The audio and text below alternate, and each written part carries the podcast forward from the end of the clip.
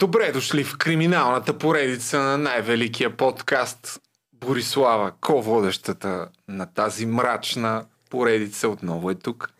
Да, днескашната история е особено потискаща. Не знам на теб как ти подейства. Аз не знаех всички подробности, честно казано. Смисъл знаех някаква черупка. Явно нещата са доста по-гнусни, отколкото ми се искаше Аз да си бъдат. Припомних голяма част от нещата. Ще говорим за Джефри Епстин и поредицата на Netflix Filthy Rich. Тя ще бъде основната така пътна карта, по която ще се водим, въпреки че ще има и допълнителна информация. В случай, че не знаете, Джефри Епстин е доказан, доказан престъпник, който се самоуби или го самоубиха в затвора преди 3 години, вече почти 4, тъй като сме 2023. Човек, който е осигурявал малолетни, малолетни, може Малолетни, да кажем. да, да, малолетни. Не просто непълнолетни, а дори и малолетни жени, момичета на някой от най-високо поставените членове в обществото. Човек, който е имал собствен педоостров, нали, няма да казвам Мгм. пак цялата дума заради YouTube. Общо Бил взето... Клинтън, който е бил над 20 пъти пътник а, на неговия съм, частен самолет, наричан Лолита Експрес. И самия принц Андрю, уважаеми приятели, дори а, е, има снимка с една от обвинители, обвинителките. Ето, това е ви... Как беше името? А, какво странно беше. Само да кажем, че за Бил Клинтън няма смисъл. Той е бил в един от а, емотите му там, на то въпросния остров, но няма данни някой от момичетата конкретно за него Да. да, се е оплакал. За принц Андрю обаче има За директно обвинение, има директно като дори обвинение, да. се е споменал, се е споразумял с ето тази а, вече жена. А, няколко думи първо. Кой е Джефри Епстин? Ето този човек. И коя е Гилейн Максуел? Всъщност неговата дясна ръка. Него... Неговата приятелка, съучастничка, най-вероятно. За мен тя е по-интересният образ от двата, честно казано. Еми. Психологически е доста по-интересна за анализиране от Джефри Епстин, според мен. Да, Дай да започнем първо с, с няколко с нея, думи. С него... С, с първо за Джефри Епстин, защото това е милиардер. Бил е милиардер, който... Още... Да, окей. Вече не е жив, но Да. да, продължава да който има. никой не е знаел как всъщност си е натрупал богатството. Човек е роден 60-та година на Кони Айланд. Все пак в Нью Йорк, е роден, нали, с а, еврейски происход. Смисъл, но истината е, че е имало някаква мистерия около него. Смисъл, имало е момент, в който изведнъж той се е появил от някъде и просто е имал супер много пари. Оказва се, че а, той няма а, висше образование. В смисъл, записал се е в някакъв колеж. Имаш Точно ли го? така, Кой е беше? Купър Юнион. Купър Юнион, Две години Учил там две години се е физика, отказал. но Каза, е, е, може би две години учил, мисля, че самия той даже не е знаел колко време. И след това най-странното е, че той започва да преподава в един... А, В училище. В училище, хайскул, мисля, като гимназия, се казва. Далтън Скул, Това е първата голяма мистерия. Как е започнал да бъде учител в това училище при без да положение, че няма диплома диплома за висше образование. Сега, най-вероятно той е излагал в резюмето си, което пак е много странно. Смисъл, как така? Няма ли някаква юрисдикция, която трябва да проверява дали тези хора има диплома от този университет? Смисъл, толкова ли е лесно да изложиш системата Все като пак цяло? говорим за 70-те години, когато И е, все пак хората са лъгали... вярвали на всичко. Да, са теглили милиони заеми и са лъгали банките супер лесно, представяйки Той в днешно време, според мен, е много лесно да изложиш някой, но да, както и да е.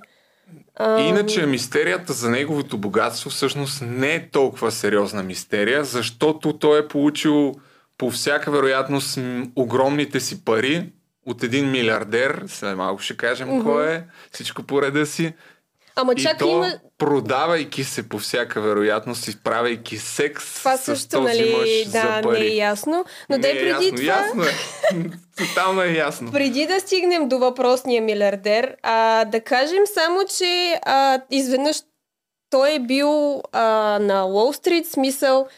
А, Значи аз съм Изведнъж- извадил хронологично. А, добре. 76-та година. айде, кажи ги ти. Ейс Гринбърг е човек, който ръководи компанията Bear Stearns, която се занимава с а, управление на инвестиции на Уолл Стрит и внезапно там получават а, апликация за работа от нашия приятел Джефри Епстин, който впечатлява с а, харизматичността си Да, и с е добрите си всъщност умения. Той е бил много способен кадър и Явно е бил бързо се изключително приятен човек, смисъл такъв easygoing. Всички го описват като някаква завладяваща харизма фигура. Смисъл явно е успявал да ги приложи по някакъв начин. Защото не е... Е, да, то, то, това е факт. А, Не Няма е бил да, човек, да който- да не си харизматичен. Ми не, напротив, бил в същото време много интровертен. Смисъл, явно имал някаква аура около себе си. Знаела какво да каже. Той се издига в фирмата, но малко след като започва, след като се доказва като добър и способен служител, всъщност излиза информацията, че той е излагал в резюмето си. И тук в поредицата на Netflix, първият човек, който съжалява, че тогава му е дал втори шанс, е Майкъл някой си, се тая. Формър. Не мога, не, да, не, не, не мога да намеря в момента се. името. Та мога той да е имал шанс а, да уволни Епстин тогава, но не го е направил. Мгм. Като Епстин дори по това време е ходил с а, дъщерята на шефа, Да. на въпросния Ейс Гринбърг. И след като го е конфронтирал и му е казал, абе, пич, тук дипломата ти е фалшива, що не излага, той всичко е признал и е Да. казал, че просто искал да се докаже. Другото, това е много добра стратегия, нали? Някой като те м- репликира по този начин, да каже, о, да, съжалявам, наистина Да. нямах диплома, обаче аз имам качества, моля ви, дайте ми шанс. Ми това е присъщо на патологичните лъжци, какъвто със сигурност е Джефри Епстин. И в крайна сметка дават му втори шанс, остават, остава на работа и дори години по-късно се издига като служител във въпросната компания. Bear... Коя беше? Той вече, Bear Stearns, мисля, че ги об... но- обърка. но, по няколко, да е. но няколко години след това е освободен от там, тъй като а, са го хванали в други измами. Голямото име обаче, тъй като през в края на 70-те и началото на 80-те вече си изгражда някакво име Мгм. въпросния наш приятел Епстин в а, средите на Уолл Стрит, но дясната ръка, която му подава шанси в голяма степен, го легитимира пред а, висшето общество, е Стивън Хофенберг, да. който е CEO на друга такава компания в Уолл Стрит, Tyler Financial Corporation Мгм, Добре. която то много е интересно как Джефри Епстин започва работа там, защото Ми, той Би- пак е препоръчан нали, от някой, но интересното е, че за въпросния Стивън Хофенбърг.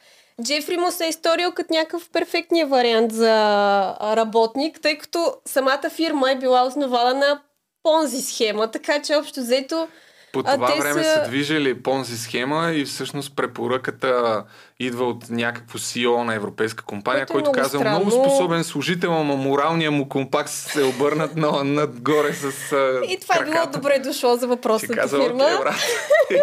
Ти си нашия човек. да. Идва и тук казал Чичови Стивън Хофенберг и а, не след дълго започнал да ста, станал дясна ръка в а, всичките му схеми пирамидални, които Мгм. са движили в а, средата на 80-те години. И господин Епстин много умело е лъгал, манипулирал пазарите, представяйки, надувайки така а, стойността на фирмата пред инвеститор, и инвеститорите, измисляйки си някакви цифри, които Не са не реални. съществуват. За да може да идват нови инвеститори и така. Да. Общо това Обаче е. балона гръмва. Да. Балона гръмва. Стивън Хофенберг е официално му се повдига обвинение и е изправен пред а, съд и разследване и го грозят много години в затвора.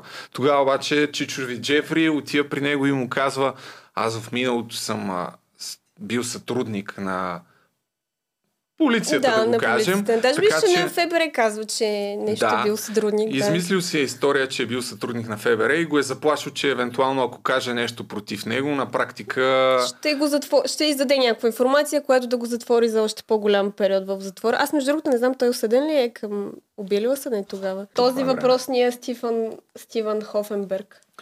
А осъден е, след това е осъден... Да, за колко време? Сега ще ти кажа за колко време. За 20 години затвор, като 460 милиона Мгм. а, гръмва понзи схемата, която са разработили.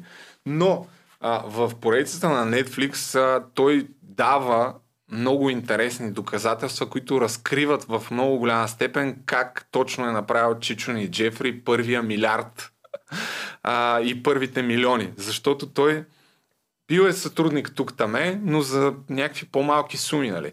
А, първия си всъщност милиард, който му е поверен, е поверен от милиардера момент да не му объркам Лесли името. Уекснер. Лес Уекснер. Лесни Уекснер, който е милиардер, а, CEO на Victoria's Secret. На, да, Abercrombie Fitch Да, и на- държала е Limited, един от най-големите магазини за марки, за магазини, които има много марки вътре в тях.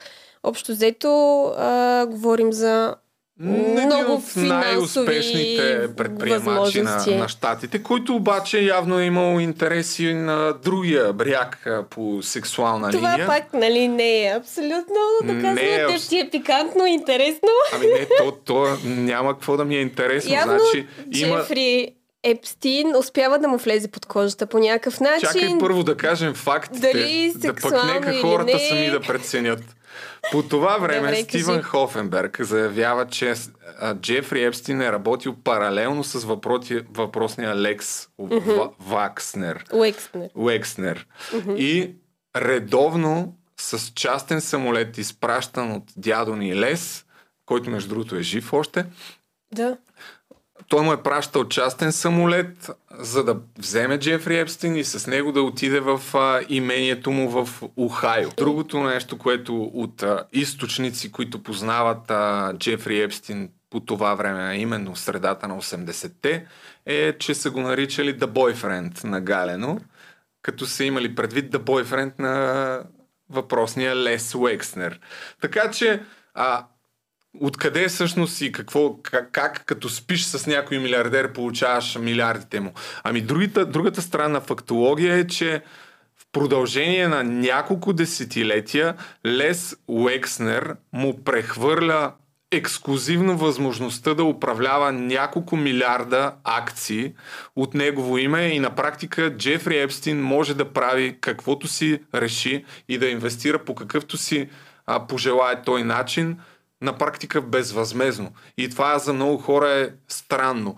Но как, както се разгр... разгръща историята на Татък, ще стане ясно, че а, по всяка вероятност а, господин Джефри Епстин е има някакви компромати, с които държи въпросния милиардер. Да, тъй като той никога не го обвинява. И дори аз нещо друго исках да кажа, че Не. смисъл Защото а, и в а, другите случаи, които са замесени много знакови фигури, всъщност а, има свидетелства, че всичките имения на Джефри Епстин са били през, а, поне, под непрестанно видеонаблюдение. Абсолютно всичко се е записвало. Да. Едно от момичетата, които са негови жертви, казва, че е имало камери дори в туалетните. Скрити камери. Мгм.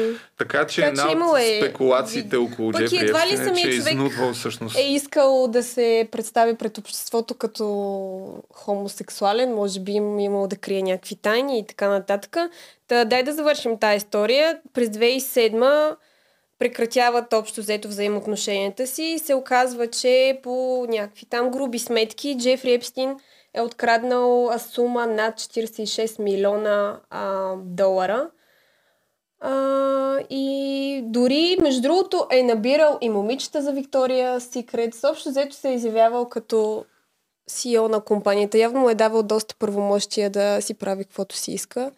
Да, и най-вероятно оттам е чисто финансово се е домогнал до а, голяма сума пари.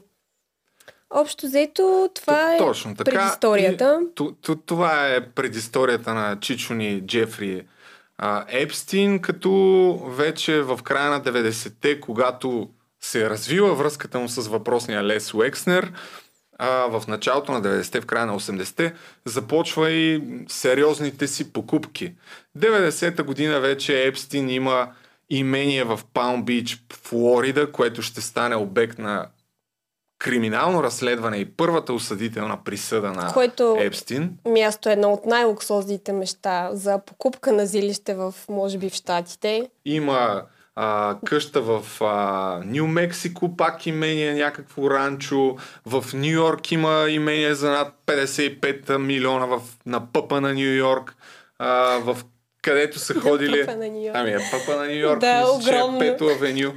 Ами не на 176 авеню, което е пресечка май на 5 авеню, но както и да е, пак а, мултимилионно имение. Да, където- Два самолета има. Два самолета Огромни, частни, не джетове малки, и какво, и какво ли още не. не. При един от разпитите 2009 година, а, разпитващия адвоката, който води там разследването, води а, по такъв начин на разпита, след като са му направили психопортрет, те са определили, че когато, само единствено когато няма контрол над ситуацията, той се изнервя и може да се пречупи и започват разпита с следния въпрос.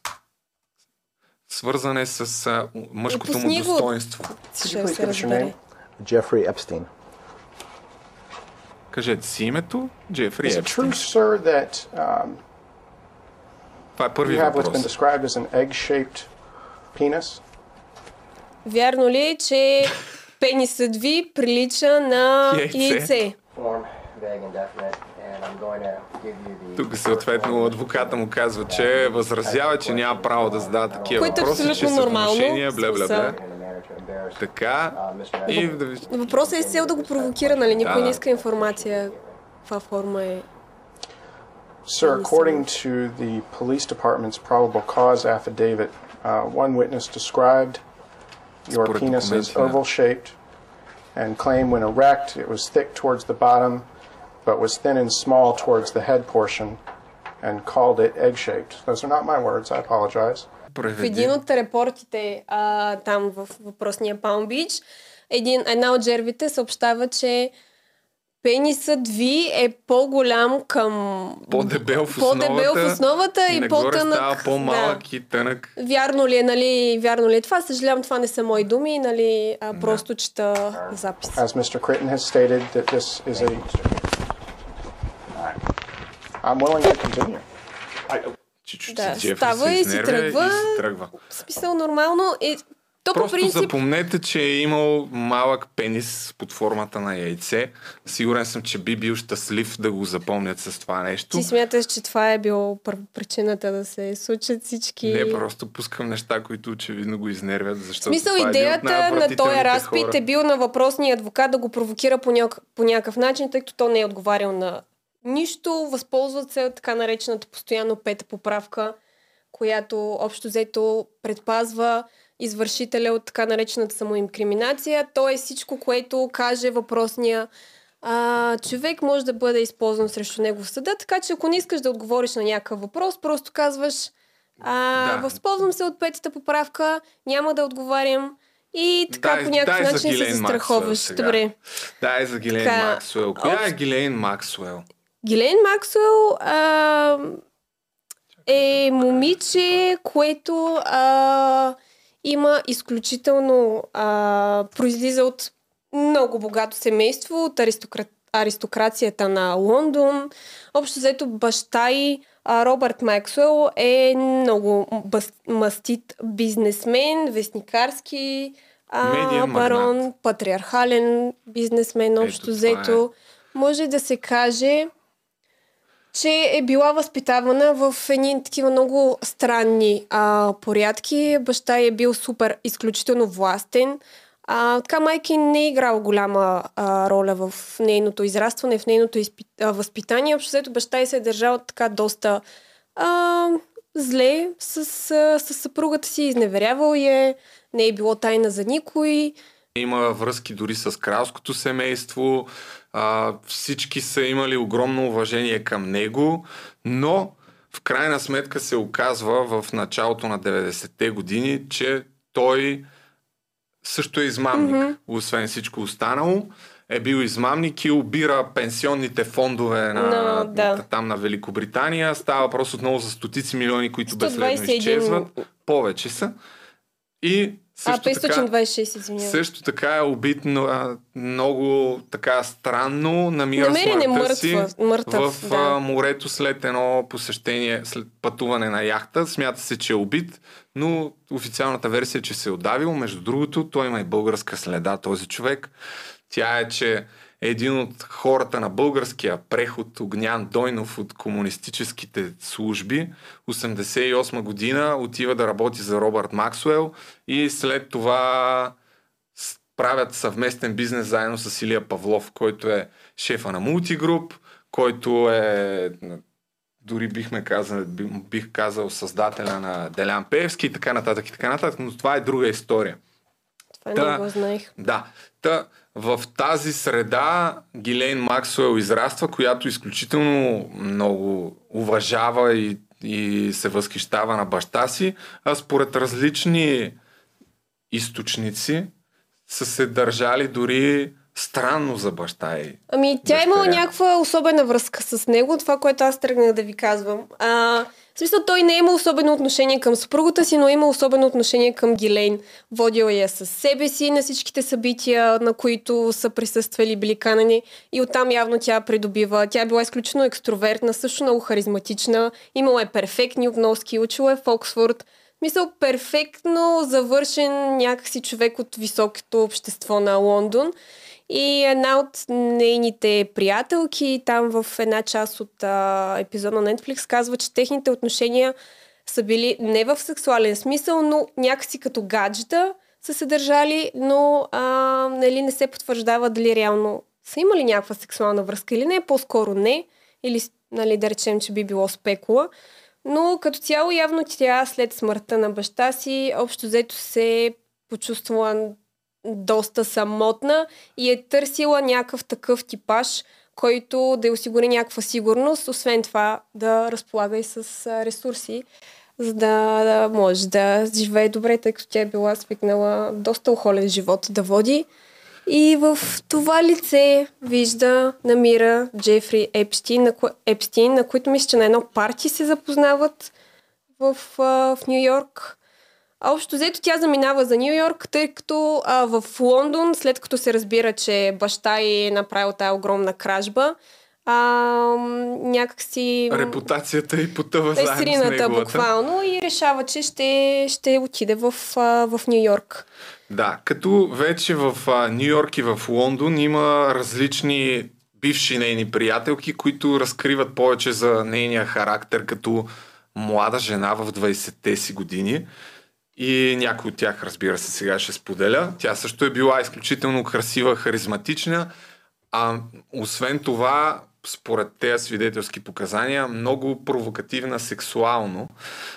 Една от журналистките, която споделя, казва, че на някакво парти дошла при нея Гилейн, хванала я за ръката и казва, искаш ли да те науча на един урок по орална любов? Друга нейна приятелка казва само вие името, Никола Клъксман или там както и да се казва, разказва история още в къщата им в Лондон на някакво парти, където имало жени и мъже. Изведнъж Гилейн изчезнала, върнала се с няколко шала. това е много интересна история. И да. казала, Сега ще момент, играем момент, на игра. Ще играем игра. Привляква вниманието си около себе си и играта била да вържат очите на всички мъже, които са били там, а жените трябва да се съблекат топлес и мъжете без да гледат, само пипайки а, да гърдите познаят, на жените. Да, да, на кои гърди принадлежат да. на коя жена. А, интересна игра и като цяло нали, всичките свидетелски показания са, че по време на партита е била душата на компанията, много атрактивна и винаги жените около нея ги предизвикала не просто да флиртуват с мъжете, а да правят секс с мъжете. Да, сега това не е нали, нещо супер странно. Има да, някаква особено сексуална енергия около, около себе си и това споделят почти всички нейни вече бивши приятели, нали, естествено. А, то общо взето това е доста да. интересен персонаж. Ами вече в момента, в който умира баща й, както и ти каза, тя търси някаква и финансова дори опора, но и а, в него вероятно е виждала бащинската фигура и по някакъв естествен път те са се държали в началото като приятели, а като гаджета имам предвид а, Максуел и, и Джефри Епстин, но в един момент а, по-скоро са станали нещо като съдружници, много добри приятели и Гилейн Максуел е човека, който му е осигурявал всички млади момичета. На практика с нейна помощ той изгражда сексуална пирамида за трафик на Момичета. малолетни момичета, които а, първо спят с него, а след това някои от тях са споделяни на негови високопоставени приятели. Сега тук искам да кажа нещо много смешно, което ако не го кажа сега ще го забравим.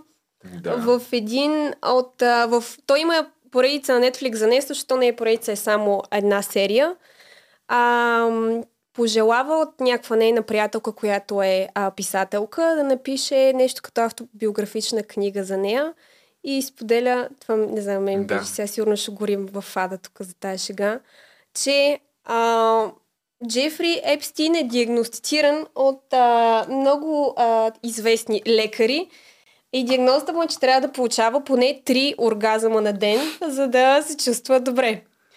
И а, съответно тя трябва да му набавя момичета за да свършите въпросните неща. В смисъл, ам, така да е. Общо взето, според мен тя наистина е вярвала в а, това нещо. Не- Максуел? Да. Глупост. Много ясно, че не е вярвала. Според мен е Те вярвала. просто много бързо са разбрали, че са били крайно извратени хора. Еми дай, И трябва да го оправдаеш по някакъв начин. Съответно си, не знам, си са вкарваш главата някаква идея, друг да- че... да- да си помагат. Като всъщност до голяма степен Гилейн Максуел отваря вратите към висшето общество в Нью Йорк да. за Джефри Епстин, тъй като макар той да е преспал с един милиардер и да е имал някакво име там в средите на, а, на Нью Йорк и на Уолл Стрит, Гилейн Максуел е познала абсолютно всички. Да. Тя е била съученичка с принц Андрю, който Учила е след това ще а, стане основно лице на историята. Учила е в Оксфорд, познавала е филмови звезди, политици и в а, Штатите, тъй като баща й е развеждал години наред, Да. му е била дясната ръка и му е Плюс висяла това по тя явно е била наистина също много харизматична личност и е била наистина като екстровертната част от двойката. А, тя е забавлявала хората на партито. Общо взето също, не знам, Да, доста... в момента, в който почват да организират партията с Чичо Джефри, тя отговаря за доброто настроение на гостите, докато той, Той е по-скоро а, пасивен да, не става за това нещо. за. И тук вече трябва да навлезем в а, историята малко по малко, как се разгръща, как става популярна. Естествено, журналисти отново са намесени в цялата работа и да разберете мащабите, до които стига този човек. А тук говорим за стотици. Буквално най-вероятно над 500 стотици момичета. момичета Са засегнати. м, непълнолетни и малолетни, които първо са изнасилени от а, него и нея, а след това една част от тях трафикирани на някои от най-така заможните хора на, на света. Около това нещо има и много конспирации дали това не е някаква по-огромна мащабна световна организация, която най-известните и богати хора да задоволяват извъртените си нужди. Един пример само за това колко извъртени са били, пак идва от Лиз Стайн, една от а, така, героите на документалната поредица, която разказва, че на по-голяма възраст се е запознава случайно, докато е работила в един магазин за бижута в Нью Йорк. Запо- Запознава се с Гилейн на- и тъй като тя си е купила нещо, тя се пошегувала, ама как се пише това Гилейн? Звучи ми като гасолин на много френски. странен начин. И в крайна сметка стига до хотелската им стая, тъй като Гилейн иска лично да й занесе купените продукти. И в един момент се оказва, че Джефри Епстин е там и двамата влизат в банята, Излизат връщат по се халат. по халати, И започват да се целуват, след това да правят секс пред нея, като се опитват да включат и нея в цялото това преживяване, но тя остава в шок и напуска а, апартаментата. Това е една така любопитна краска от а, начина по който са Та, Гилейн и Джефри общо взето са вече са в Нью Йорк и тъй като има една огромна мистерия около Джефри Епстин, като цяло не се знаят много неща, а Vanity Fair решават, че ще посветят един брой на Джефри Епстин. Това е 2003 година, Да. когато вече си е купил имението в Милиардер е, общо взето. Знае се, че е изключително състоятелен човек от обществото и първоначално заданието за журналистката Вики Уарт Той трябва да напише статия за Vanity Fair, но още в началото се появява първия червен флаг. Събирайки информация, един от източниците на журналистката и казва, бе, тук преди познавам а, една жена, mm-hmm. която знае, че има момичета, които съвсем официално са се оплаквали, а, че ги е насилвал сексуално. И тя се свързва, намира ги двете Да. момичета. Мария Фармър се казва. Мария Фармър е завършва Нью Йорк Академия в арт, някакъв, а, някаква гимназия за изкуство и традиция там било, когато завършваш, да правиш изложба.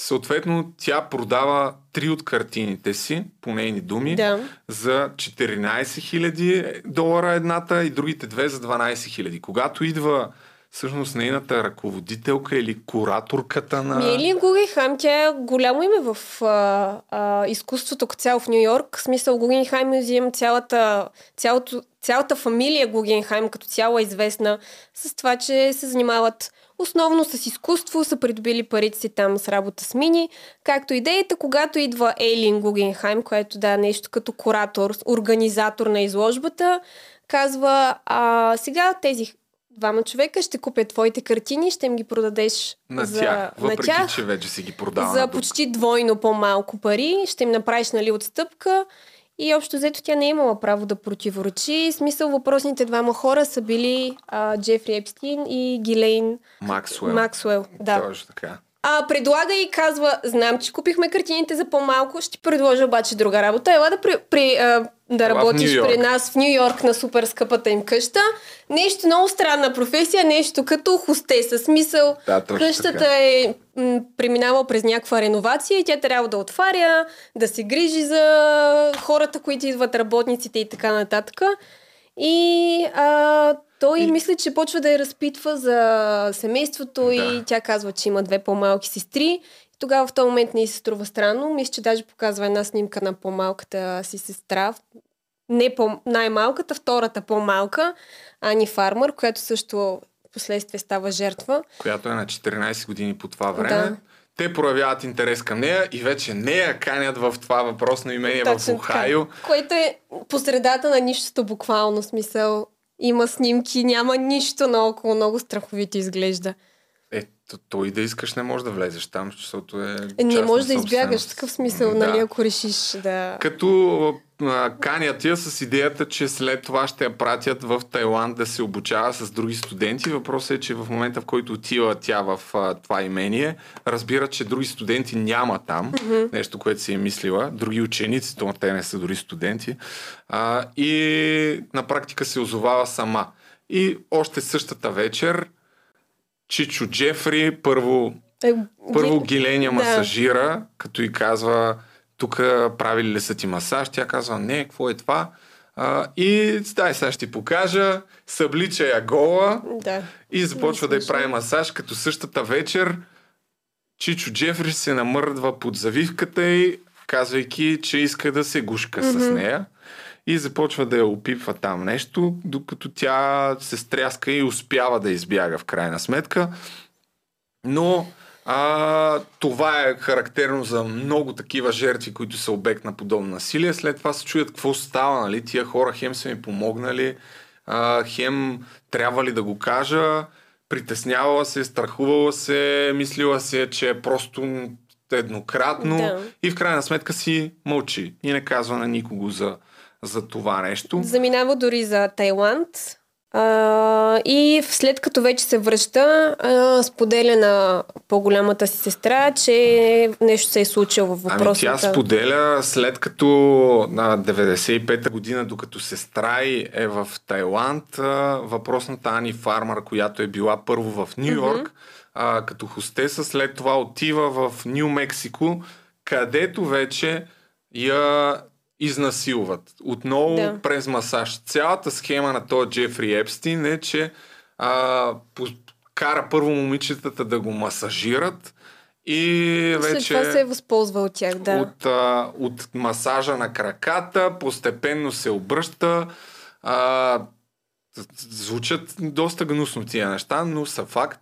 Обръща се по лице, почва да мастурбира.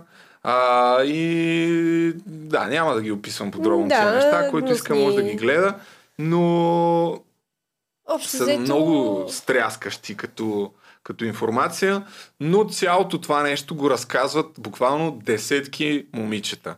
Напред в историята ще видите, че десетки момичета официално разказват една и съща а, история, как първо уж отиват да спечелят някакви пари, а след това се Да. Сега в този случай с двете сестри не им е предлагал пари конкретно, ами по други начини явно се е опитвал да ги примами. Те и когато това нещо се случва на Ани Фармър, тя се пита дали не е вкарала в същата схема и своята Сестра собствена сестра, която е дори две години по-малка и по някакъв начин я притиска и в крайна сметка а, тя си признава, че се е случило същото и на нея, когато още тогава а, момичетата отиват и подават сигнал в полицията, който сигнал дори а, стига до, до ФБР. Цялата тая история Остава в потулена. нищото, да.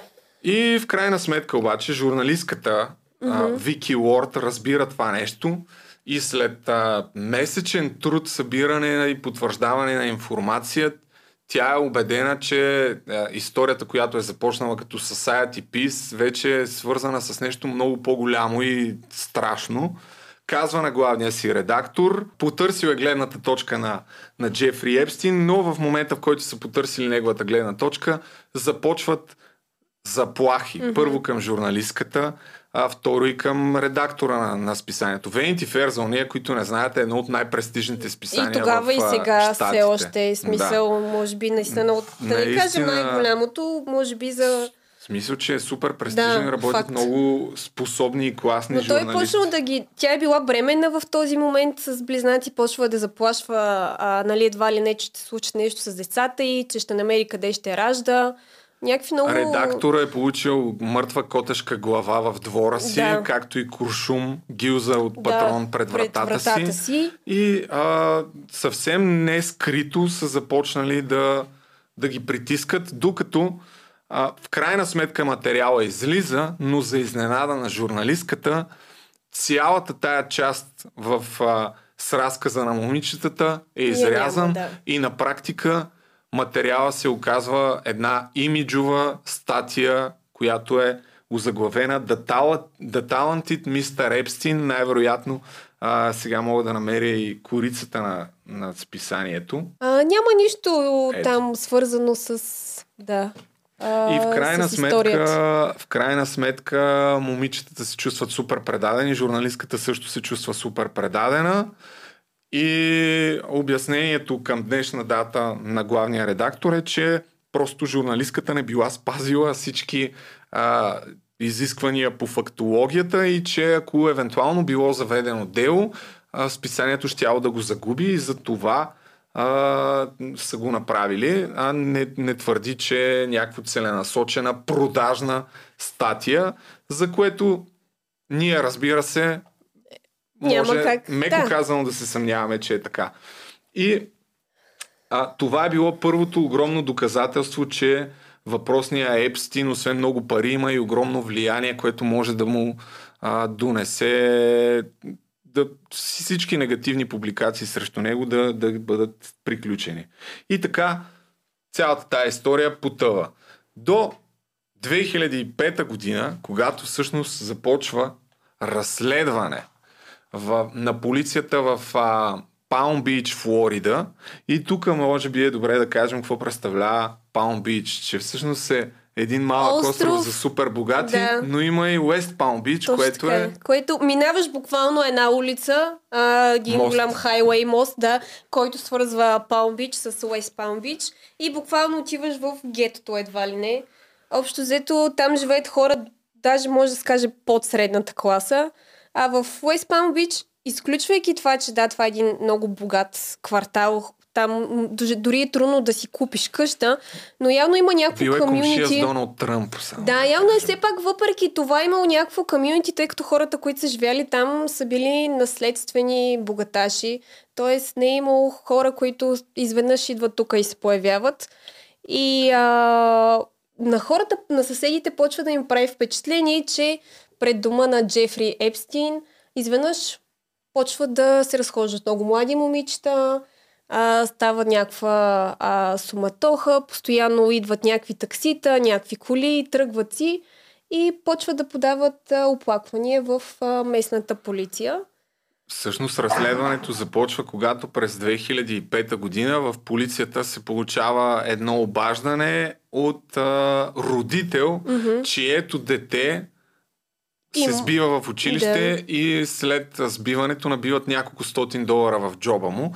И притиснати от родителите, момичето признава, че тези няколко стотин долара всъщност ги е получило масажирайки един възрастен господин в, В- Палмс Бич, Флорида. И тогава вече съвсем на сериозно а, оператора, който приема това обаждане, кани а, въпросното му, де, въпросния родител с момичето да даде показания и започва разследване, тъй като а, информацията наистина приемат много сериозно и тогава главният детектив Джоуи Рекар, е, Рекари А, намира много други жертви в хода на разследването. И тук сега ще дадем някои примери, но е добре да кажем, че всъщност става ясно. 2005 година, започвайки това разследване, буквално стотици момичета от местното училище а, в а, Уест Палм Бич mm-hmm. са били рекрутвани и са били в основата на тази пирамид, пирамида на сексуален трафик към имението на Джефри Епстин. Как стават нещата? Първо е започнало от Гилейн Максуел, която е намирала някакви момичета а, и му ги е докарвала буквално да го масажират, след което той ги е изнасилвал. След това Гилейн намира други момичета, които да поемат тази първоначална част на терен, както се казва, и те са намирали, делегирала е надолу по пирамидата работата. Те са отговаряли за вербуването на въпросните момичета, а, като конкретно в Палмс Бич е било, искаш ли да изкараш лесни пари, ще ти дам 200 долара, единственото, което трябва да направиш е да масажираш един възрастен господин. Тоест въпросите момичета, които са пък набирали други момичета, са получавали още 200 долара. В смисъл 200 долара според мен за това време не е било никак малко. Въпросният Уейс Палм Бич, то това е по-интересното, че наистина хората, които са го населявали, са били доста бедни. Момичетата, голяма част от тях са израснали в така или иначе проблемни семейства. Една част от тях дори са били изнасилвани. Голяма част от майките им или бащите им са били наркомани. А, били са в затвора. Общо взето малтретирани деца, които не са имали много избор. Общо взето трябва от някъде да, да изкарват То това пак е част от така От наречения схемата, да. груминг процес, защото всичките а, такива насилници много внимателно подбират жертвите си и в огромна част от случаите са винаги уязвими. И Според мен тези, по думите на една от жертвите, явно тези, които може би са били, не знам, някакси малко повече са усещали и са отказвали, не аз, нали, не искам да имам нищо сексуално с теб. Явно след това са ги върбували и те са ставали въпросните момичета, които са набавили други момичета и това се случва в продължение на много години. на повече от десетилетия се е случвало това нещо, докато накрая адвокатите и разследващите стигат до заключението, че наистина, намирайки една от жертвите, тук ще кажа някои от имената, Мишел, Лисата, които стават, най-вероятно ги произнасям правилно, които стават след това и свидетели по делото, Шона Ривера, Хейли Робсън, Кортни Уайлд, а, така всичките те от разказите им, разказвайки кой ги е вербувал и кой след това е след това колко време те са продължили да правят тази, тези неща. Някои от тях са, са признали, че са вербували и са водили буквално десетки момичета на Епстин. Става ясно, че буквално стотици момичета са замесени. И а, има и кадри, най-вероятно и в YouTube ги има, от а, тези разпити през 2005 година, в който момичетата през сълзи споделят с много гнусни подробности какво точно им се случило и как от масаж всъщност се стига до изнасилване. Едно от а, нещата, които прави Чичо Джефри е, които ги шокира, още веднага казва, че трябва масажа да бъде направен без дрехи. Да, също те трябва да се съблекат Да. още преди Като да... това са 14-15 годишни Да, момичета. говорим за мал... Плюс това в а, къщата в последствие са намерили насякъде голи снимки, голи портрети, общо взето като цяло. Преди, а, преди да направят обиска, обаче те гледат да съберат максимално много Да, да, говоря, че дори Събирали са момичетата- буклука, а, Да. като в буклука намират училищна карта на някой от момичетата. Имало е бележки, на които си пишат кога ще дойде еди кой си, кой е вербувал кой. Даже Значи са имаше една бележка, а, еди кой си не може да дойде в два и половина, защото е е на училище. Смисъл Да. скандал. Явно всичко са си записвали, но въпреки това да кажем, че очевидно част от уликите са били прикрити, тъй като се смята, че Джефри Епстин може Бил би имал уведомен. някаква... Да, е бил уведомен, липсвали са а, компютри, хард драйвове, хард драйвове, как се казва. Е, И една Да. част от уликите явно, очевидно, са били а, покрити, скрити, унищожени. И въпреки това, намират а, полицията с а, известни усилия, намират а, няколко момичета, които са готови да свидетелстват пред съда и да разкажат а, своите истории, което за да се стигне до осъдителна присъда, а, наред с останалите доказателства, е било изключително необходимо. И официално повдигат обвинение и започва официално криминално разследване. И тук Чичо Джефри събира някои от най-добрите адвокати, защитни адвокати, криминални в а, света и в а, щатите. Голяма част от тях, а, една част от тях са били на О. Джей Симпсън, този, този невинен убиец. А, са, са водили неговата защита и те не просто организират защита, организират нападение срещу жертвите, като чрез частни детективи започват психологически и а, дори може би физически бих казал турмоз. А, с- м, 24 часа в денонощието са били следени, като една от а, момичетата, това, което са правили е всяка нощ частен детектив, знаейки къде живее, а те в щатите имат такива малки къщички на по един етаж, м, през нощта обръща колата и пуска двигателя, пуска дълги фарове, така че да светят в, а, в спалнята на въпросното момиче и това се е случвало всяка нощ в продължение на изключително много време. Мисля, целта е била сплашване, очевидно, на жертвите. А, като цяло те така или иначе не са имали много как да се защитат общо взето. местни телевизии, които правят репортажи, са получавали обаждания и директни заплахи да не пускат тези материали, а, тъй като до тогава в а, телевизиите не е имало такива негативни публикации за Чичо Джефри. Така че не само срещу жертвите, а буквално срещу всеки, който се е опитал по някакъв начин, включително и срещу адвокатите. Един от адвокатите а, споделя, че частни детективи са започнали да следят и жена му. Официално юли 2006 година mm-hmm. му е повдигнато обвинение за незаконен секс с а, малолетни. Склоняване към проституция. Тогава мисля, че още няма за трафик. Щатският прокурор, когато разбира, че всъщност има над 40 жертви, казва, ще го осъдим до живот, това е лесно дело, няма какво Да. да се обърква. Обаче на юли 2006 година обвинението към Епстин е само едно и то е незаконен секс с малолетни, като по това време а, шефа на Palms Beach Police Department пише, че няма абсолютно никаква а, справедливост, защото има достатъчно доказателства да бъдат повдигнати много по-сериозни Обвинения. И ФБР внез- внезапно долу-горе в този период иззема делото от Palm Beach Police Department и спира да им дават каквато и да било информация. И както всички са били Ема супер не, сега чакай сега, така го представяш се, че то взем, ФБР взема делото в а, свои ръце, защото се оказва, че има подадени случаи в Нью Йорк и в други щати, т.е. не може да бъде оставено да се ръководи само от местното полицейско управление. Но внезапно оптимизма изчезва, защото ФБР спира да дава информация. Mm-hmm.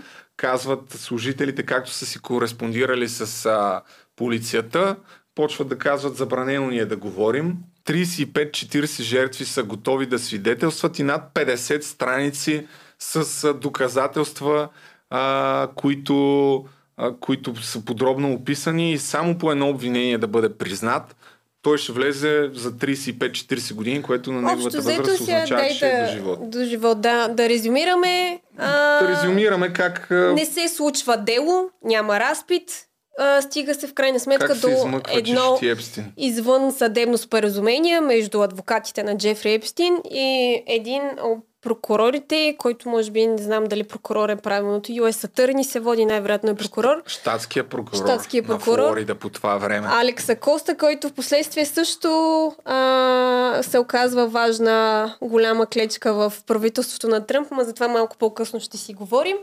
Та, общо взето, а, вместо да бъде затворен за близо 40 години, а, Джефри Епстин а, успява да сключи сделка за 18 месеца затвор. Въпросът е, че ключовото на тази договорка е, че става супер тайно и въпросният Алекс Акоста я прави тайно зад гърба на жертвите, зад гърба Мгм. на полицията, зад гърба на абсолютно всички и въпреки, че няма право да се среща извън офиса си с адвокати на Джефри Епстин, има доказателства, а, че са се виждали в хотел, какво точно са Хотел, обсъждали да. не е ясно, но крайният Дори резултат... имал, да, извинявай, имейли, в които пише а, от момичета там, от секретарките на Алекса Коста, не, не ми пишете повече на професионалния имейл.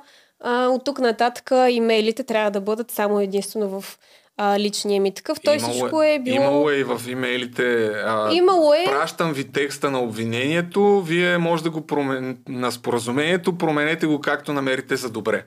А, и освен това, освен а, трябва е да паднат всички обвинения към всички, които са били известни или неизвестни съучастници на Джефри Е- Епстин. Т.е. всички, които са му помагали или са участвали в а, въпросните малтретирани обвинения. Така че, Така че споразумението, обобщено казано е, от една страна имаш категорични доказателства да го осъдиш до живот този човек, от друга страна, супер тайно и супер конспиративно, те, прокуратурата на практика, щатския прокурор, се договаря с адвокатите на Епстин да лежи 18 месеца и всички описани и неназовани, т.е. ако се появят последствия други съучастнички, съучастници, на практика получават имунитет и не могат да бъдат преследвани. Това е решението на прокуратурата и другото ключово е, че в деня, в който е трябвало да бъде първото съдебно заседание, жертвите отивайки и мислейки си, че ще им бъде дадена думата да разкажат а, своята гледна точка, преди въобще да започне делото, Такова пак не е. тайно мишкуване, чрез едно събеседване между прокурора и съдята, обявяват публично това скандално решение. и общо И- дело не е имало изобщо. И поредното доказателство за огромната власт, която а, има този човек, като тук вече И момичетата са били дискредитирани, описани като проститутки, така или иначе, а, Да, което също били- е а, било голям проблем за тях, тъй като в крайна сметка това са били едни деца. медийните заглавия са а, всъщност са, да, защо е осъден?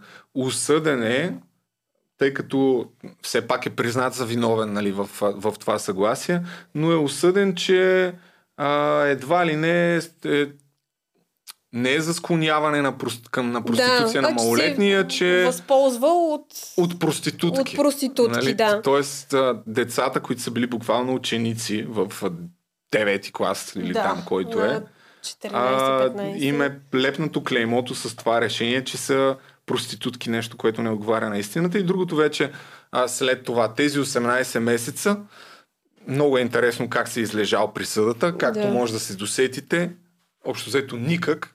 А, буквално след като влиза в затвора, затвора първо е нещо като общежитие там. А, Имало е, към, той е бил в. VIP частта на затвора.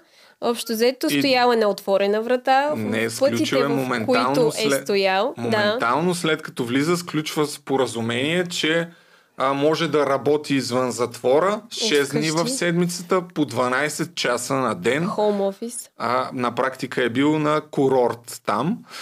През по-голямата част от времето го е нямало и, е връщ, и се е връщал да се подпише в общежитието Да, затворническото. трябвало е да дава някакви сведения там в 8 часа всяка вечер и с него е трябвало да има полицай, чиято заплата той лично е трябвало да му плати по 40 долара на час.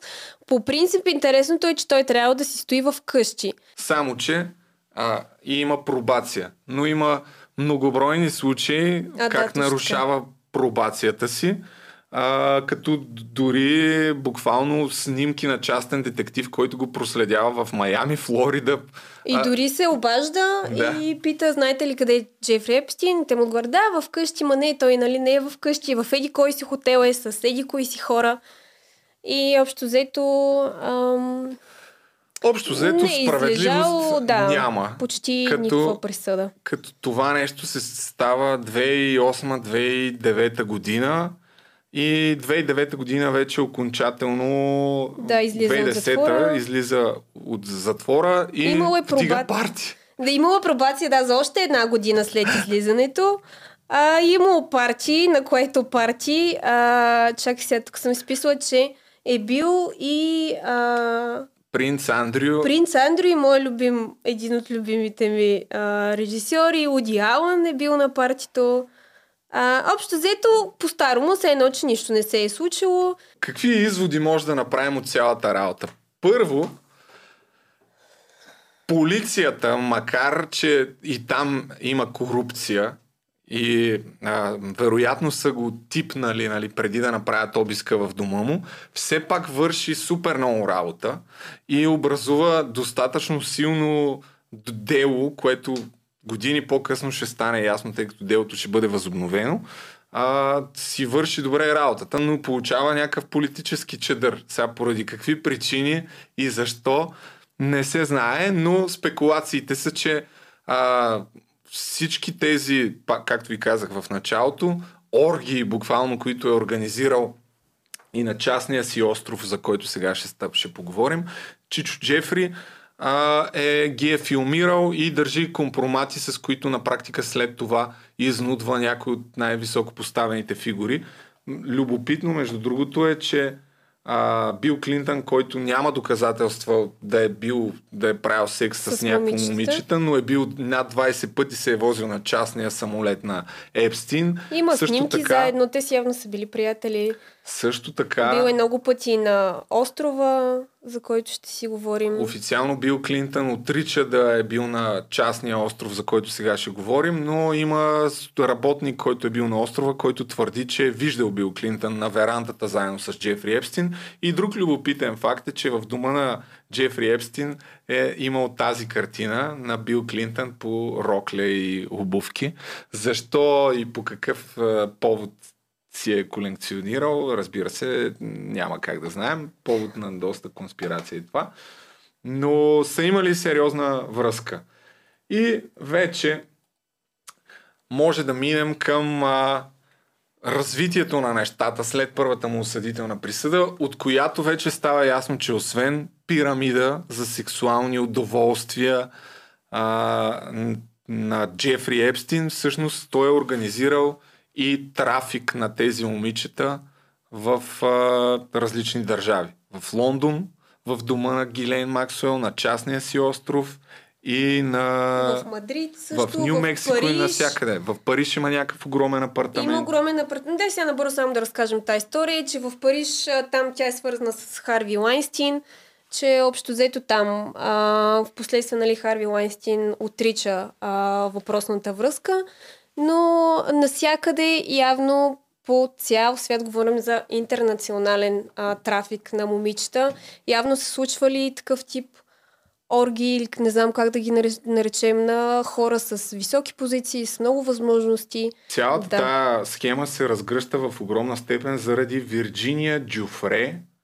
А, това е момичето. Ето, това е момичето, което не си спомням през коя година, но публично, публично излиза и а, заявява, че през 2001 година това отляво е принц Андрю, е била изнасилена от, а, от принц Андрю. Снимката е направена по нейни думи в Лондон, отзад, както виждате, е Гилен Да. Максуел, А от Джефри е направена на нейния фотоапарат. Тя сама сподели, че това е На бил нейния апарата на Явно, Вирджиния. добре, че се е сетила, нали? Та, това е едно от а, огромните доказателства, около които в момента се сглобява цялата тая история, като малко преди това са били на клуб в а, Лондон, където са се забавлявали и по път на обратно Гилен казала на Вирджиния, трябва да направиш същото, което правиш За и за Джефри. Джефри.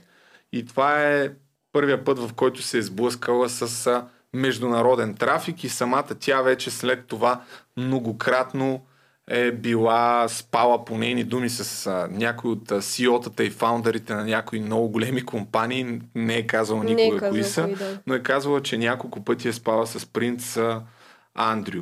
А историята й започва... И, и, и там, и в Лондон, и на острова също така. Да. Ми то на острова и сега ще поговорим за това, но... Добре, дай само да кажем за това, че е имало от 2002 едно, от, едно пътуване до Африка на организацията там, което за AIDS, за СПИН. И общо взето в самолета частния на Джефри Епстин са били Бил Клинтън, Кевин Спейси и Крис Тъкър. Там, по думи на една от жертвите, не се е случило нищо. Смисъл, те са пътували с една компания от момичета, млади а, и малки, непълнолетни и малолетни, но като цяло не, а, не е имало данни за някакви злоупотреби срещу тях. Мен по-скоро ми беше интересно, че отново явно с Джефри Епстин са асоциирали хора, които а, са имали... Според мен няма как да не знаеш какво точно се случва. И самия факт, че пътуваш а, за Африка с група от 10 момичета на по 16-17 години, сам по себе си го намирам за странен. Да, това всъщност е нещо, което пропуснахме да отбележим, че във всичките тия истории, всички дори свидетелите, които днес разказват mm-hmm. за случилото се, а, запитани от журналистите явно на документалните филми, добре, не ви ли правеше впечатление цялото това нещо, всичките казват, ами да, сега като се върна назад беше странно, защото всичките говорят още как от 90-те и 80-те години този човек е проявявал огромен интерес към... Към малки момичета. А и непрекъснато е бил обкръжаван Да. от а, не такива говорим млади. за пет момичета. Това са били стотици различни момичета. То дори не, не става въпрос за едни и същи момичета. Всеки път са били различни. И очевидно, нали, когато някой е над 45, а, малко странно да е с някой, който е под 20. Но явно, не знам, хората си мълчали. Доналд Тръмп има цитат, който Да, е интересен. в по-младите му години, mm-hmm. когато се е бил приятел с Джефри Епстин, казва нещо от сорта на Познавам го от 15 години, страхотен човек и харесва жените също като мен. Но Много от тях са по-малко. много от тях са По... по-младички. Нали? Той казва нещо от сорта на Many of them on the younger side. Да. А. Нали, едва ли не и двамата харесват жени, но Джефри Епстин доста по-малки. Но това е когато... Не, не, не, това е когато са си били приятели, защото по-късно, когато вече е хванат за втори път и вече е президент на САЩ, казва, че не е говорил с него от, Да, да, да, от това е десетилетия ясно, и да. че не му бил фен. Като цяло всичките след това се отричат, че са Рязко. го познавали изобщо. Отиват на, на парти 2010 година да отпразнуват официалното му излизане от а, Затвора. затвора. А той Но- ще е на пробация, да кажем, да. Но трябва да разкажем за този въпросен остров, mm-hmm. защото той е изключително култов. Едно от а, нещата, с които е известен Джепри Епстин, е, че имат собствен частен, частен остров на Карибите, където един от служителите му твърди, че е виждал Бил Клинтън. Той въпрос той отрича, но много момичета потвърждават, твърдят, че потвърждават, той бил че там действително са ставали жертва на сексуално насилие не само от а, Джефри Епстин, а от неговите високо поставени по- посетители. А, няма абсолютно никакъв а, достъп, като той се намира на Вирджинските mm-hmm. острови и Остра... тук пак в тая връзка с Да, затварянето точно на това очи. исках да кажа, да. Ами Те да, са го кажи, посрещали буквално на летището, всичките хора, които са работили на летището. И някакси, за мен, нали, пак казвам, странно е, че ти излизаш от частния си самолет с а, група от млади момичета. Но те са го поздравявали. О, здравейте, господин Епстин, как сте, нали? как се чувствате. А, сякаш са си затваряли очите умишлено. В смисъл не, не сякаш, а са си затваряли, затваряли очите. очите. Защото това е някакво много малко общество и няма как да не знаеш какво се какво случва. Се, да. А, и то... Това, да, не всеки има частен самолет, който да пристига с него и там са били хора, които са били разпознаваеми със сигурност. Показателно че... е от един от разказите на, на служителите, който в момента е и свидетел там по делата, как е спрял да работи за него. Един от градинарите го питал, добре бе, защо го правиш, нали, mm-hmm. това? И той ми ми, за пари. И той го питал, ами, би ли пуснал дъщерите си, деца, тъй като да. имал две дъщери тогава на 13 и 15 години, а, би ли го пуснал около този човек? Той казал, не бих ги пуснал дори на 5 мили близо до него и всъщност тогава си дал сметка, че не може да го преглътне това нещо и напуснал. И е решил да напусне, думите да. му. А, да. да, на този остров дори една от жертвите споделя, че е имал момент, в който е искал да се самоубие. Явно там наистина е имало камери 24-7, защото в момента, в който е отишъл до, една, до, до, скала, до една от скалите, а, Джефри Епстин е отишъл при нея и нали, успокоил, върнал обратно в, в къщата. Общо взето там явно е било отвратително страшно. Няма къде да отидеш, няма къде да избягаш. Години наред, примерно някои по 2-3 години са продължили да правят това mm-hmm. нещо и обикновено аргумента е е, ако не е харесало, защо е била останала там 2-3 години. А всъщност наистина не е толкова лесно да, да се откъснеш и да, напуснеш Абсолютно. тази среда. Плюс това те момичета не са имали нищо на практика. Нали? За тях едва ли не това е било някакво спасение. И Гилен и а, Джефри Епстин са опитвали да ги манипулират по такъв начин. В смисъл, давайки им някакви трохички, ето ти малко пари, ето ще те прати меди къде си. Едно от момичетата даже е искало да завърши а, някакъв курс за масажистки. А това мисля, че беше това много... е въпросната Вирджиния. Вирджиния, да. А, това не знам. Мисля, че на острова се случва, ако искаш сега да го... Да разкажем. На острова се случва, на, да, на острова се случва. да износи бебето. Да, гмуркат се Джефри Епстин и въпросното момиче и изведнъж идва Гилен Максуел и казва, трябва да ти кажа нещо, нали едва ли не, искаш да станеш сурогатна майка, а, да износиш детето, което нали аз и ам, Джефри искаме да, да имаме. И тя първоначално казва да, нали, съгласява Защото се. е било страх какво ще се случи, да. Но, но първо е искала да я пратят в Тайланд, да отиде, да, да си изкара този въпросния курс за масаж. Да, за масаж. И друго, което не обясняваме достатъчно добре, е, че тези хора, въпреки, че буквално използват, насилват и захвърлят всички тези момичета, през огромна част от времето се държат с тях с, като с приятели, mm-hmm. а, мило, купуват им някакви неща, Опитват Дрехи. се да оставят а, усещането, че това, което да. правят едва ли не е нормално. Гледат филми с тях, общо взето се едно, че нищо странно не се Просто са си едно голямо странно да. семейство. Даже мисля, че някои от жертвите там в, в Палм Бич сподели, че явно една част от момичета са били влюбени в Джефри. В смисъл, като си малък, а, като си непълнолетен, не можеш да направиш разликата между добро и лошо. И благодарение на тази смелост и това, че преди да износи детето им я пращат в Тайланд да изкара въпросния курс, а Вирджиния по това време си казва, че не може повече да живее така, трябва да се откъсне от това нещо. Mm-hmm. Намира там някакъв човек, на който явно му споделя своята житейска драма. Представям си някакъв случайен познат в Тайланд. Да. трябва да ти кажа трябва нещо. да ти кажа нещо. Спала съм с принц Андрю живея в имения на милиардер. Искаш ли да се ожениш за мен? Той да. предлага да се оженят. И между другото тази история има хепи ендинг, тъй като тя веднага след това заминава за Австралия с въпросното момче. Като малко преди това да тръгне, обаче се обажда на, на Джефри, Джефри Епстин и му да. казва напускам. Ами, да, няма да се върна повече и той казал как така няма да се върнеш повече?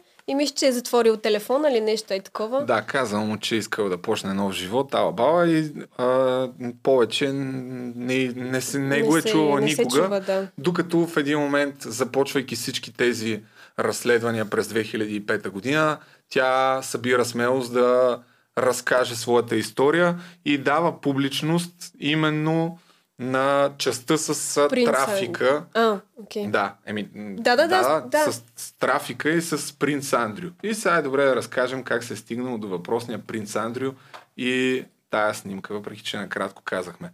2001 година отива, докато мисля, тя, е на на колко е, 17 знаеш, години да. е тук. Тя е на 17 години, пращат я в Лондон, където се забавлява в клуб Трамп с, а, с този Принц човек Андрю. По думите на Вирджиния се е потил супер много. За- След малко ще разберете защо казвам този детайл. И вече влиза тук в обратно в къщата и малко след като е направена тая снимка, принц Андрю я е изнасилил, като между другото за въпросния принц от един друг документален филм, мисля, че на 60 Minutes, а, човек, който е работил там в, а, дали в Бъкингамския дворец или около Джефри Епстин, не съм сигурен, но се е смятало, че а, прякора на принц Андрю, даден от Епстин, бил полезен идиот. Че е бил полезен идиот.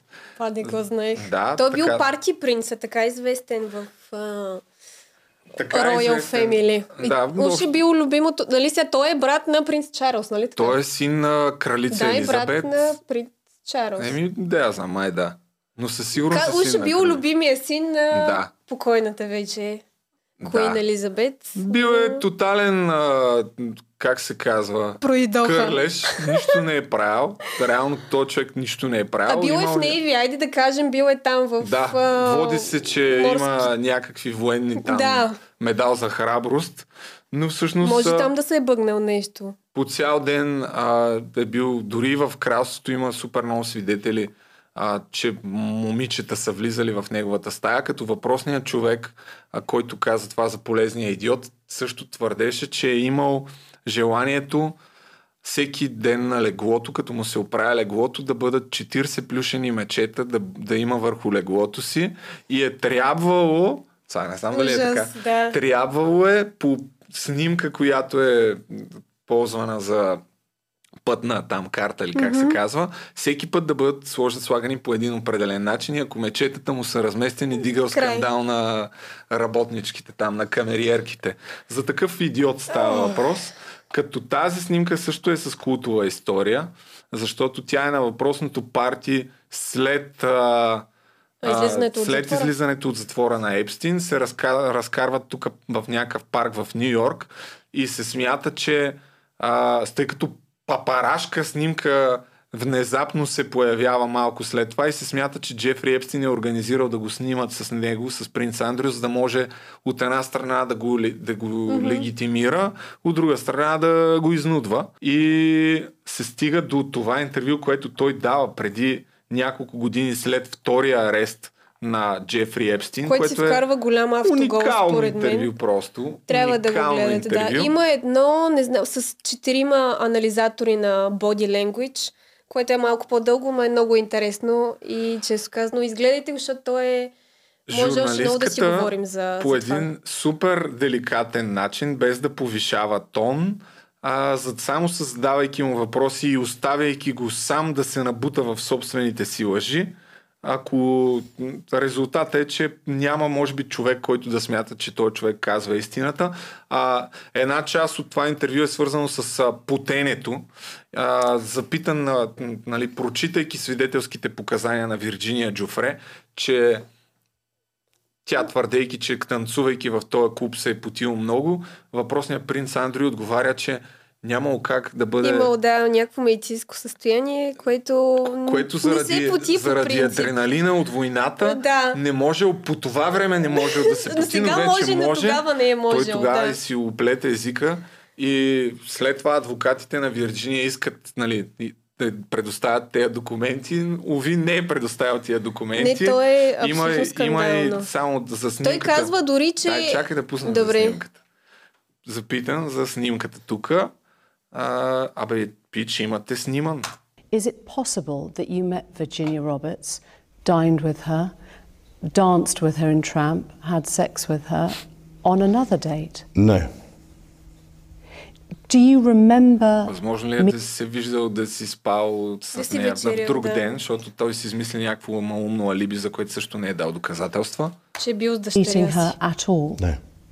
Do you know you didn't meet her, or do you just not remember No, meeting her? I have. I, I, I don't know if I've met her, but no, I, I have no recollection of meeting her. Because she was Това е много ключов момент, защото винаги, когато го питат а, директно и деликатно, знаеш ли със сигурност, че не си се виждал, той отговаря, а, не си спомням да съм се виждал. Можеш ли да кажеш, че лъже? А, това, което мога да кажа е, че нямам никакъв спомен да съм се виждал с нея и никъде не отговаря Реално на въпрос. на въпросите директно. very specific. She described the dance that you had together in Tramp. She described meeting you. She was a 17 year old girl meeting a senior member of the royal family. Never happened. She provided a photo Е, тук of the е. two of you together. Yes, Your arm was around her waist. yes. Твоята You've ръка е seen the около photo. I've кръста. seen the photograph. How do you explain Виждал съм that? снимката. I can't Как ще обясните? Не мога. because I don't. I have no. I, again, I have absolutely no memory of that photograph ever being taken. Do you recognise yourself in the Oh, photo? yeah, it's pretty difficult not to recognise yourself.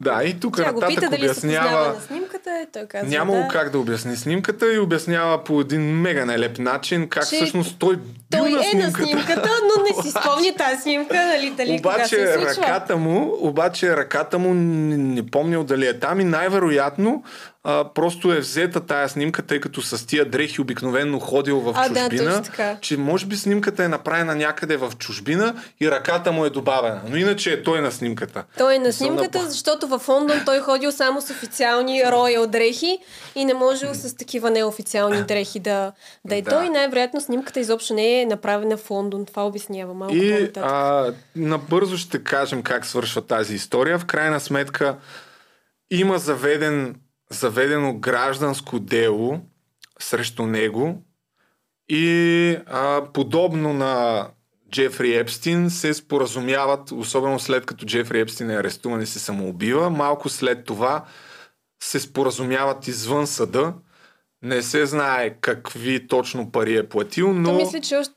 Завършено ли е това дело? Да, завършено е. А, няма да има повече дела, но се спекулира, че е дал 20 милиона, за да, за да не се стигне до съд реално. а той им, защото има ли, няма ли някакъв имунитет като част от Royal Family? Смисъл, едва ли е много лесно да... В Англия има, но в Штатите, Те няма.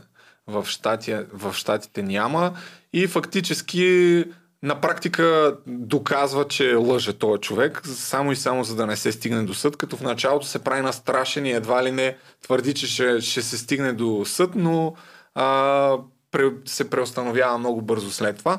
Но пък от друга страна това е поредното доказателство, че като имаш а, много пари, Всичко ти е позволено. да, не, няма справедливост, защото ако имаше справедливост истинска, този човек трябваше да е в затвора. Затвора, да. Но му е отнета титлата принц. Да, официално, Официално преди... му е отнета и се да- отказват от него кралското семейство. Та, да, всичките тия неща, дори които ги наговори в интервюто, на практика няма нито едно доказателство. И до ден днешен не е предоставил такова доказателство. А, за либито, че е бил на друго място. Да, бил е, тя го пита, той казва, ами аз бях с малката ми дъщеря, на пица ядахме. Тя казва, как така си спомните, че нали точно в тази вечер сте вечеряли пица с дъщеря си? Ами то много рядко ми се случва така да излизам. В смисъл, общо взето е доста объркано. Явно няма добре подготвен план за разговора и е фанат така по, а, не знам, бос. Общо взето. Интересно е Ли, интервю. личи му и съм склонен да вярвам, че са го наричали полезен идиот. А другото култово е, че нали, тази снимка, която показа, която е била на партито, той твърди, че след като е арестуван и е влязъл в затвора, е спрял да поддържа отношения Не. с него. И те го питат ми, тая снимка е от 2010-та, ли, след като е излязъл, нали, е вдигнал парти по случай излизането си от затвора. Той каза, ами не, то беше просто вечеря. А защо отидохте, нали? Ами, защото исках като един мъж да му кажа лично, че повече не искам да, повече не искам да се виждам с него. Е, добре, да, ма останахте 4 дни. Сте били там. Ами, да, ама просто беше удобно. Пък и там е имало и други хора, нали? Аз не съм била само там. Опита се да, Да. смени малко да хвърли Да. прожектора. Аз всъщност съм го виждал само в парка и като му казах, че повече не искам да говоря с него, иначе през тия 4 дни, да, повече не искам да сме си приятели. И през тия 4 дни не съм го виждал повече, защото имах да върша и други работи в Нью Йорк и понеже беше удобно, не се местих, нали? Буквално това са му аргументите в това интервю. То просто е мега смешно, е, наистина. е. Явно, че не е бил подготвен изобщо за въпросите, които ще му бъдат задавани. Добре, Важно е да, върнем отбележим на... нещо, което също трябва да, да забравим, да не забравим за този човек, Алекс Дършуиц, който е един от основните адвокати на Джефри Епстин. Ето този, както виждате, изключително симпатичен човек, който а, Вирджиния Джуфре, едно от, един от хората, които обвинява директно, е казва, че няколко пъти е предоставяна в кавички и на този човек да прави секс с нея. И това може би е една от причините той да бъде а, така много инволвнат в защитата на Джефри Епстин от юридическа страна. И има култов момент в а, филма, как а, казва директно, че никога не е бил с а, Вирджиния Джуфре и я предизвиква да каже публично, че В а, документалния филм на Netflix кажи, Да, че че, нали, съм я теб. да каже публично, че е спала с мен и буквално следващия кадър е спалах съм няколко пъти с него. И той е бил на острова също така. Има свидетели, които са го виждали там да я прегръща в а, един от басейните. А, И- Но той човек е преподавател в, уни... бил е и преподавател в университет. В смисъл явно някаква много знатна фигура адвокат. Това е един от... А... Той мисля, че е един от адвокатите и на да, да, О.Джей да. Симпсън. Точно. А, Е, този за О.Джей Симпсън. Мисля, че този също е част от а, адвокатски. Някакво еврейска Но е- линия аз надушвам тук. Но е важно да кажем, че все пак се съдят за клевета Да. един друг. Но може би все пак да кажем от тук вече за повторното арестуване на Джефри Епстин, Мгм. което се случва през 2019 Да. година. След този път изключително неочаквано. Твърди се, че тотално не е знаел, а, че се води повторно разследване и отново тръгва от щата Нью Йорк, когато претърсват за втори път имението му в Нью Йорк и То го даже са хващат. влезнали така с а, взлом едва ли не смисъл.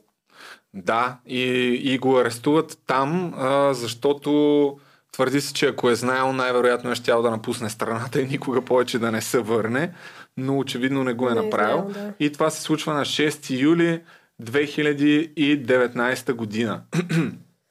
на 8 юли Федералният съд в Манхатън отваря публично разследването за втори път а, и заявява, че въпросното споразумение, за което говорихме по-рано на Алекса Коста, е пълен булшит и че всъщност а, трябва да се преразгледа и се намира един съдия, Джъдж Мара, Мара, да. който решава, че официално а, това договорката на въпросния Алекса Коста Отпада. е също пълен булшит и че жертвите имат право, тъй като има някакъв закон за правата на, На жертвите. на, жертви, на, на осъжданите и на съдените, имат право да си изразят гледната точка в съда, нещо, което десетилетие не са направили тези момичета. Чак само да кажем, че през това време Александър Акоста, аз това търсих, Да. е US Secretary of Labor, което не знам какво означава, ако ти знаеш, кажи. Не лично знам номиниран от Тръмп. Т.е. по времето, когато Тръмп е президент, а, въпросният Алекс Акоста е на доста висока позиция. И... В администрацията на в администрацията, Аз тук да. съм подготвен с хронология. Нали, на, на 8 юли правят нов обиск. Ага. На 10 юли призовават Алекса Коста да подаде оставка, тъй като има супер Да. голям натиск, но той излиза и дава една пресконференция, в която Много е защитава казва, че в крайна сметка е обвинен а, Джефри Епстин, Да. но съден няма абсолютно никакъв проблем. Това стана на 10 юли и казва, прав бях да го реша това. На 12 юли обаче още по-огромно обществено недоволство а, се надига срещу него и той вече си подава А оставката. малко преди си подаде оставката а, на това въпросното интервю каза, много се радвам, че щата на Нью Йорк е успял нали, да А, събере да, да. необходимите доказателства. Очевидно, нали, щата там в а, Флорида. Флорида не е успял. Нали, радвам се за колегите. И след това вече под натиск, то даже има и видео, където да, нали, явно да, под натиска на, на обществото, както но, каза, но си отново казва, че не било направил нищо наредно, просто не било справедливо спрямо Тръмп, едва ли не да се цапа и неговото Да. име. Невероятно е бил накаран от Тръмп. Плюс това Тръмп Да. също има някаква връзка с Джефри Епстин.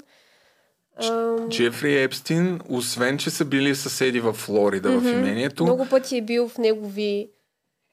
В едно от неговите хотели някъде, спомням си, че там също е едно от момичетата го е намерил там. Има и официални документи от втория обиск, който показва, че е бил и в имението му в Нью Йорк. Поне два пъти е бил документирано. Алек Болдуин също е бил там. А, Те Кортни. Лов също са ходили. Нали? Най-вероятно супер много хора. Нещо Да, като Светан всички. Василев в КТБ Ами, са ходили в офиса му Всеки там. искал да бъде на Само, гости на някой линия. известен. Сега И- за Тръмп няма някакви там обвинения, че... Тръмп а, се знае, че си е Ама не с непълнолетни. Ами, има и за това има някакви съмнения, но няма нищо доказано реално. Но тук е много важен ключов момент е след като на 12 юли нали, този човек не си, си подава в крайна сметка оставката. След това ключов момент е, че в следващите дни Джефри Епстин, след като е арестуван, се опитва отново да бъде пуснат и освободен под гаранция, като дори предлагат внимание, Скандално.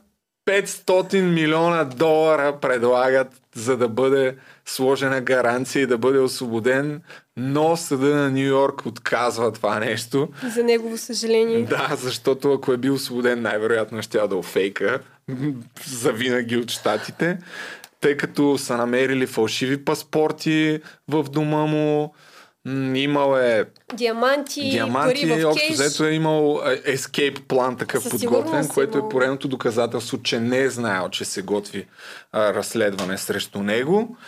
И вече стигаме до самоубийството. Може би в кавички, а може би не, кой знае.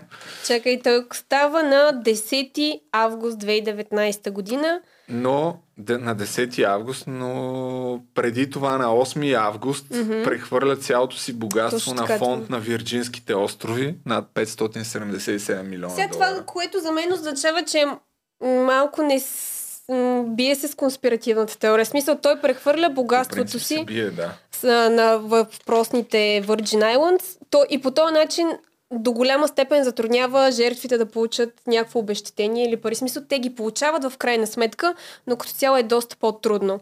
И два дни по-късно буквално е намерен мъртъв. Само, че тук преди има друг, да, друг важен детайл. Mm-hmm. Две, сед, три седмици преди да се самоубие и да бъде намерен мъртъв, той прави опит за самоубийство, или поне така се твърди, и е намерен в а, килията си а, така в без, а, безсъзнание с а, сериозни рани около врата. Първо се е смятало, че е се е сбил с друг затворник, но след това става ясно, че а, направи опит за самоубийство и е поставен под така наречения Suicide Watch.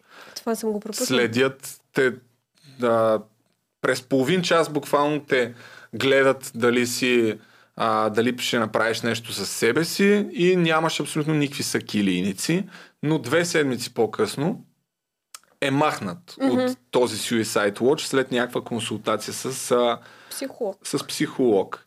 И вече фактите около Да, самоубийството са че- доста странни. Да, камерите в този момент не работели, охраната е изпяла. А, много неща, общо На- взето. Аз ще ги предизборя. Добре, изброй. Надзирателя, който е трябвало да го пази, заспал. Камерите, които гледат коридора пред килията му, се оказало, че не работят. О, чудо!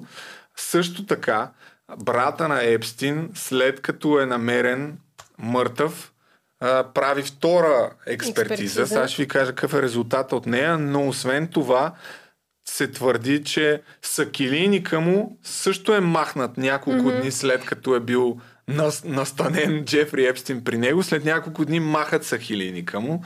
А екс, медицинската експертиза е трябвало да бъде направена на място, където е трупа, но не е бил направена. Там е преместен трупа и по този начин много така след То това принцип, експерти да, смятат, че се заличават много следи. експертиза. И вече м- допълнителната аут- аутопсия на трупа, която е направена по поръчка на брата на Епстин, който Марк не вярва в Епстин. самоубийството, а показва, че тук около а, Адамовата ябълка има някаква кост, която е щупена на три места. А според а, във филма, то е патолог или там, mm-hmm. както се казва, този, който е направил въпросната а, аутопсия, твърди, че при самоубийство, защото той, той се е вързал с mm-hmm. костюм с чершафите си и от тия легла, които са на два етажа, Е, така се засилил, да. че паднал и се е задушил. Не знам как става, но при взето- такъв опит за самоубийство той твърди, че няма как да, да бъде постигнато. Мисъл не го изключва счупване. като възможност, но казва, че в неговата практика никога не се е случвало. Тоест, много, много, много малък шанс е това наистина да се щупи тази кост на три места, ако той се е обесил така чрез хвърляне от втория етаж там на леглото. Общо взето няма сега. Това пак и спекула дали Ами, някой го е... Плюс това... Спекула, ама съдейки по всичко, което се е случило преди това и съдейки по доказаните mm-hmm. случаи на а, секс с малолетни на много-много високо поставени фигури, най-вероятно огромна част от тях имат Със сигурност. Явно... интерес да, да не си отвори устата пред съда. Да, този човек. конспиративната теория идва от това, тя че... Не, тя не е даже тук, мисля, че Е, не е реално е, не е доказано, нали, Да, официалната версия, че се е самоубил. Те идва от това, че ако има дело, може би ще бъдат казани много неща, които не трябва да бъдат казвани. Но след като го арестуват Чичови, а Епстин, жената, която ако има някакъв kill switch, така да се каже, е готова да даде компромати, с които да защити живота си, е със сигурност е Гилен Максуел, която е запозната с всичките му схеми и дори е участвала в много голяма част от тях. Та тя се укрива и вече тук а, 11 месеца след смъртта на Епштин са е намерили в къща в Нью Хемшир. Да, на там я 2 залавят. юли 2020 година. Добре, ти си подачите. Една, е, пак бая се е търсили почти една близо една С година. някакви фолия си слагала на телефоните. Явно се е укривала, да. Да, за да не изхванат а, това, но тук вече предизвикателството било и те са намерили да е пак доста бързо да я обвинят и нея не просто в трафик на малолетни, а дори повдигат и обвинение за а, как се казва? Клоняване към проституциите. За сексуално насилие, Аха, защото да. една част от момичетата казват, че тя също ги е насилвала. Което да, е било факт. Между другото, само 5% се оказва, че от хората, които насилват малолетни са, жени. жени. Тоест тя е била един женски злодей. Е, да. И в крайна сметка я отсъждат я. От чудо. Да. Да, общо взето не е много... Нейният екип от а, адвокати много Из- добре подготвен. Направо аз бях. Е, той цялото и семейство се включва. Да, да, да, но наистина сравнение с а, тези на жертвите просто си личи, че като имаш повече пари, може да се снабдиш с по адвокати, които имат опит. Въпреки това те не успяват. Но и 6 пъти са й отказвали парична гаранция Да, да, я и пуснат под парична да- гаранция. Е, тя, тя искала да отиде някъде. И на 29 декември 21 година е обвинена в пето чисте обвинения, което най-сериозното е било трафик на хора с цел проституция. Но пък важно е да кажем, че в момента се води обжалване. Да, нейните Така че- се опитват да. Това е историята на тези прекрасни хора. Страхотни, да. Джефри Епстин, който е станал милиардер след като е бил за кратко хомосексуалист с а, милиардер. Между другото, Лес Уекснер, който Уексли. е си, CEO-то на Victoria's Secret mm-hmm. и на там не знам си още И колко бранда, марки. се отрича публично и загатва, загатва за, в, за връзката си с Епстин и казва, че е позволил да бъде манипулиран, излъган от човек, на който е имал доверие. Да, да. Еми, обичал си го е сигурно. Еми. Младо гадженце. Младо гаденце по това време, дал му е няколко милиарда човека. Плюс това нормално. той е си бил и симпатичен по снимките, Джефри Епштин. Сега не мога да кажа на черното бяло. В смисъл, не го навинявам, просто казвам, че е бил привлекателен мъж. Но да, повечето хора казват, че бил много харизматичен, mm-hmm. също обаятелен. Явно е бил страшен манипулатор. Това със сигурност. Кака Вигелейн за сега не е проговорила, не е натопила абсолютно никой. И Отказали са официално да участват в а, документалния филм Да. на Netflix. И тя и семейството й. И това е много интересна история. И и Вече гнусна. може да си направим всеки може сам да прецени до какви мащаби се простира това и колко още хора са замесени, защото едно от нещата, които казва тази Вирджиния е, че примерно някой от най-големите CEO-та Мгм. са, а, също е спала с тях, но най-вероятно няма никакви доказателства и няма как да, да го вкара като да Тя добре, че пак е била тази снимка с принц Андрю. Че и това ще е Да, защото иначе щеше да е дума срещу дума и Абсолютно. няма как да, да се Да. случи.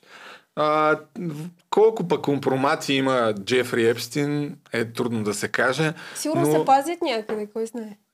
Ами, как ти Гилейн може да каже?